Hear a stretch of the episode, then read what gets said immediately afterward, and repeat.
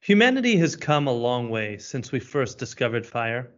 The night which once forced us to retreat to our dwellings until the light returned is now conquered. In this day and age, we are a 24 hour species, with our urban centers so brightly lit that they can very clearly be seen from space. Yet this accomplishment comes with a price. The carbon footprint of a double head streetlight is on average 1.3 tons per year. And there are more than 500 million of these flickering around the world using 20 year old technology. Hello, I am your host, Mike Lake, and in this preview, I will be talking with Paulo Guedes about how the company he works for, OmniFlow, has developed a way to make streetlights not only more sustainable, but also capable of much more than just producing light. Innovation, resiliency, discovery. Join Mike Lake, President and CEO of Leading Cities, as we explore the technologies shaping the possibilities of our future with a preview of tomorrow. Hello and welcome, Paulo. Thank you so much for joining us. And once again, I do want to welcome all of our listeners and viewers. I'm excited to introduce you today to Paulo Guedes, the head of business development of OmniFlow, a company that transforms streetlights into a sustainable platform that can host multiple applications like air quality sensing, audio alerts, even drone charging stations. So, Paulo, before we jump into this opportunity for cities, tell me a little bit about yourself. Thank you, Michael. So my name is Paul Guedes, as you already said. And yeah, actually, uh, I'm in OmniFlow uh, since one and a half years, so I'm quite new in the company. Although I know the project since the start, as I'm friends with the owner and founder, Pedro. And uh, yeah, it's been it's been an amazing an amazing journey. Uh, even during COVID times, we had an amazing journey. So it's been quite a very interesting last one and a half year. Uh, I'm I studied engineering, and so I always uh, love gadgets and technology.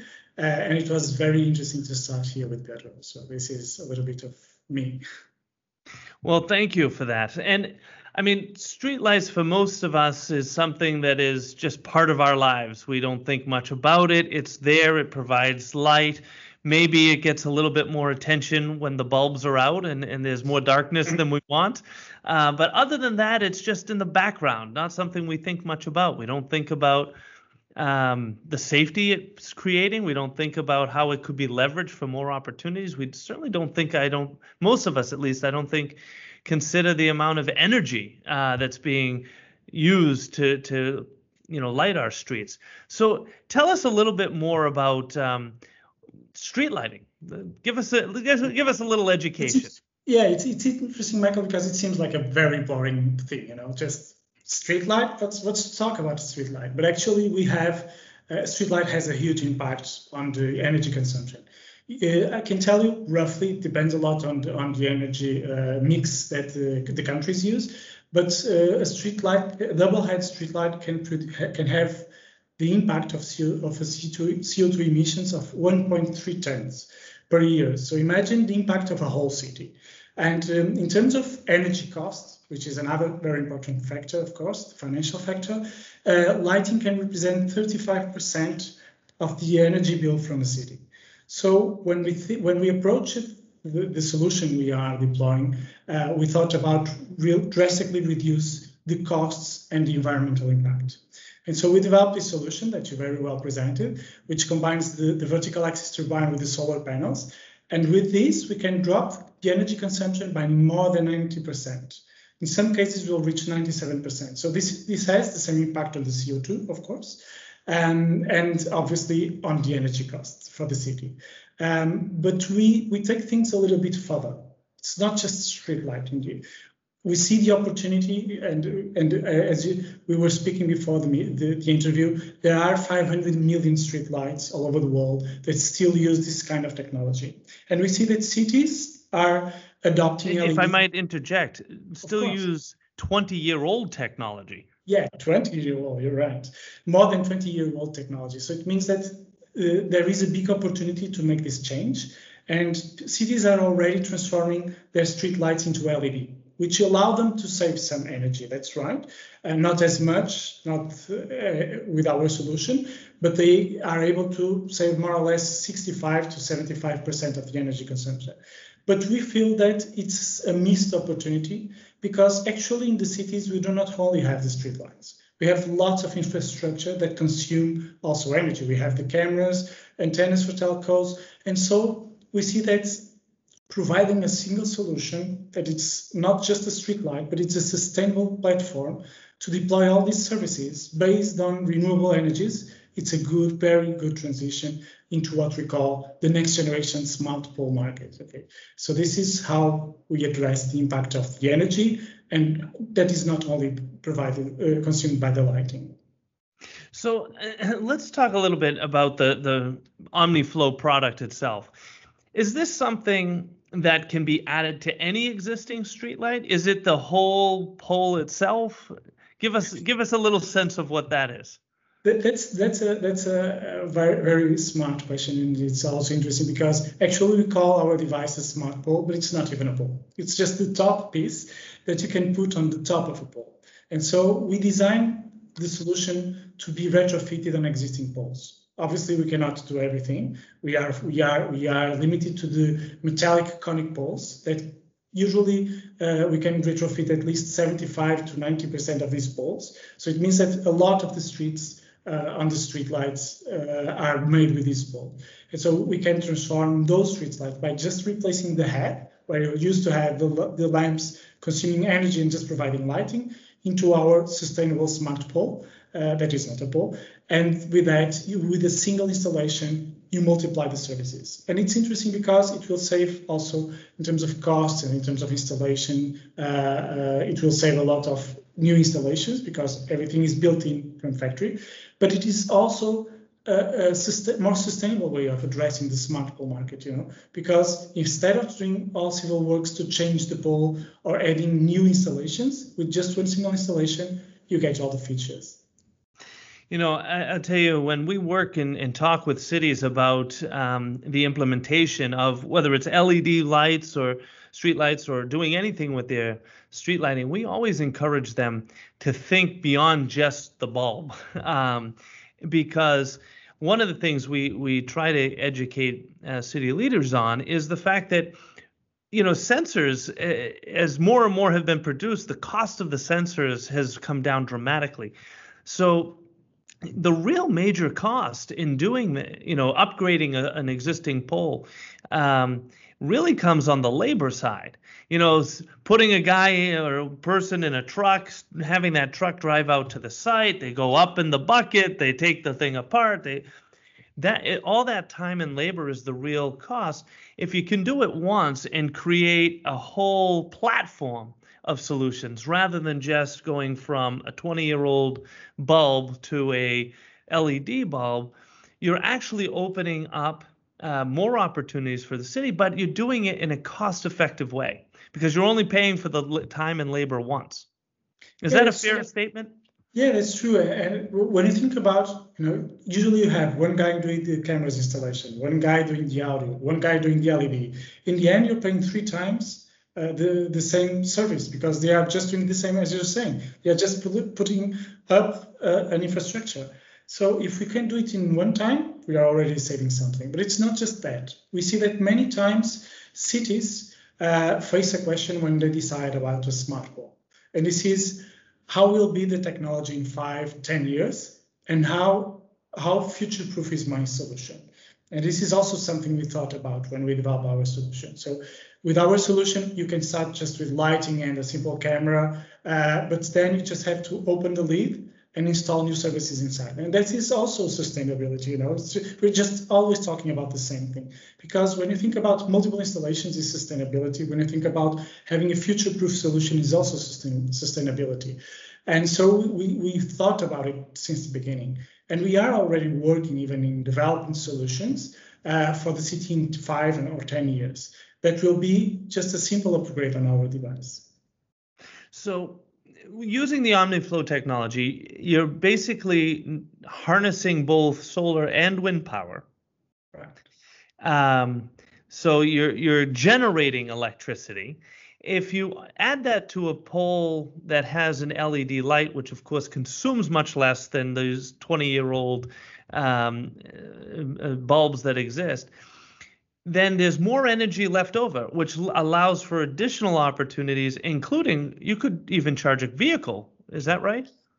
No, actually not. We cannot charge. Or a, a, drone, I should say, not a, not a car, yes, but a drone. A drone. Yeah. That's where we find some opportunities. So yeah, and it's not just about um, about the way the same pole can be using its energy. It's about choosing smartly how it will use. It means that imagine that we have uh, a catastrophic scenario where the grid goes down we are still able to operate. So we have this layer of resilience. But we can have one pole with lights, another pole with audio alerts, another pole with cameras, another pole providing connectivity to the to the to the citizens, so that they will keep feeling safer, even though the grid is, has a has a, a problem. And so it's and because all of our units are programmed and can be operated remotely. It means that at any time we can just say, okay, this unit will just do lighting and this unit will charge a drone because it's for rescue and we it's the emergency. So we can program the units and command them from the distance. And I think we've seen scenarios of grid failure uh, due, to, due to the due to the wildfires in California or due to the uh, low temperatures a little bit up north in the United States. So it's amazing that you have the opportunity to keep services running, even if it's the basic service, you know, and this is how we also address the resilient aspect of the cities. So one of the things that I think that has made um, street smart poles, or at least starting with LED streetlights, I think that was kind of the first wave. Um, so um, popular, let's say, in city adoption is because of the payback. Um, you know, it, there there was not just a um, technology argument to be made. There wasn't just a savings argument to be made. There, you know, or an energy argument to be made. It was it was really a, that you could invest in it and see the results uh, financially in a short period of time, two years, sometimes less. Um, tell us how what is the payback period like for OmniFlow? Does that follow the same pattern? Of course. When you think just about comparing lighting with lighting, obviously our payback is, is bigger. When you think about just about just the amount of energy you're you're saving. When you think about the installation costs for other features, because we, as, as we've been talking about, we are not just lighting, we are a, a smart wall. So when you think about the, the, the, other aspects we're talking about, about having three installations to install a camera and an audio and, a, and the lighting, that's also something we have to put into our into our return on investment. And that's where we can lower the return on investment. Usually, just with lighting, we can have four to six years return on investment, just with the savings from the lighting. But when you think about the installation costs, it just it will blow your mind. It's just ridiculous. You don't even have to, to think about almost the investment uh, compared to the other solutions. But we still find that many cities, um, these are separated departments. And so it's a struggle because you have the lighting department, you have the IT department, you have the, the safety department. And it's sometimes a struggle to prove that all of them could benefit from one single infrastructure. And, and, there's other complications, I'd imagine, in just city structures and who is the buyer uh, at that point and what budget does it come from. Um, we have to love the challenges of city bureaucracy. Mm-hmm. Um, but uh, one of the things leading cities tries to do is to break down those silos within local governments. Hopefully, we can uh, continue to work on that together. I I want to think a little bit about the future. And uh, you know going out whatever it is 50 years from now 100 years whatever um, let's assume that there are no more uh, old technologies you know that every street light has been converted to a omniflow smart pole. Um, what does that mean? What does it mean to me the you know the citizen or resident in a community? What does it mean to my community? What does it mean to the world Well, it means obviously to have a much more uh, environmental uh, friendly solution. That's obviously so. I think it's aligned with all the objectives, and unfortunately, COVID brought this to, to the attention of everybody. Uh, but at the same time, it's a good thing because obviously we are very delayed in that transition. So obviously, it means a greener and more uh, more uh, environmental friendly city. Uh, it also means um, that any type of connectivity that will be deployed in the future will will be able to to to, to absorb. And I think that will change a lot. You know, we've been we, we hear lots of discussions about the 5G, and the, the 5G still has its way to go and to prove. Uh, but we truly believe that it will make a big change. So imagine 6G mm-hmm. or whatever is coming in 100 years. It, it will bring opportunity, amazing opportunities uh, and we think that we have the, the, right platform to bring these new experiences to people. Uh, and we will start by not in 100 years, but we are already thinking about solutions for drones, as you were saying. And we believe that drones will have in five to, to 10 years will have uh, will have lots of uh, uh, activities in the cities. They will be providing medical assistance, like um, providing a defibrillator. They will be providing deliveries. They will be providing safety, uh, increased safety. Uh, they will be detecting events, and so we are already working on solutions so that drones can have like a highway uh, within the cities where they can how be housed where they can charge. So this is the type of solutions we are already working on. So imagine in 100 years. I, I think I cannot even imagine what it will be in 100 years. Um, also, when you think about mobility like uh, autonomous vehicles, they will depend a lot on infrastructure. So we are already also working uh, on solutions that so that the infrastructure will provide further information to the autonomous vehicles so that it can provide, have more uh, safe action within the cities. Well, Paulo, unfortunately, these interviews go far too fast. I have many more questions I'd like to ask, but and, and, and really just envisioning the total impact that uh, a system like OmniFlow can have. Um, that being said, for any of our listeners or viewers, if they want to learn more or, or get in contact, what's the best way for them to do so? Yeah, I would, I would just say drop by our, our website, see our videos on LinkedIn, and, and obviously assist as much as possible to the Leading Cities program, where we'll help, we will hope to learn a lot about those tricky things with the government that are global. It's not just about uh, a specific region. Um, yeah, and I think that's that's as you're saying. I think we'll have uh, an environmental impact and a technological impact, and I look forward to to show this on the ground. Well, thank you, and thank you for the whole team for the work that you're all doing uh, to to really rethink how we engage technology in in something as uh, is overlooked as our streetlights. Thank you. I hope it was more exciting than just talking about streetlights. Very much so. Thank you for the opportunity, Michael. My pleasure. And thank you for tuning in to this episode of Preview of Tomorrow. Listeners like you are essential to advancing our efforts to drive resiliency and sustainability for all. I ask that you give us a rating on Apple Podcasts or whichever streaming platform you prefer. Your feedback helps us to grow and share these brief previews of what life in the future can be. In addition to thanking our guest today, I want to thank Peter Roy and Demetria Bridges for making this podcast possible. If you enjoyed this episode, please subscribe and encourage others to also join us each week in previewing the possibilities of tomorrow. Preview of Tomorrow is brought to you by Leading Cities, a global nonprofit driving resilience and sustainability for all by unleashing the potential of the world's cities. Join them at leadingcities.org.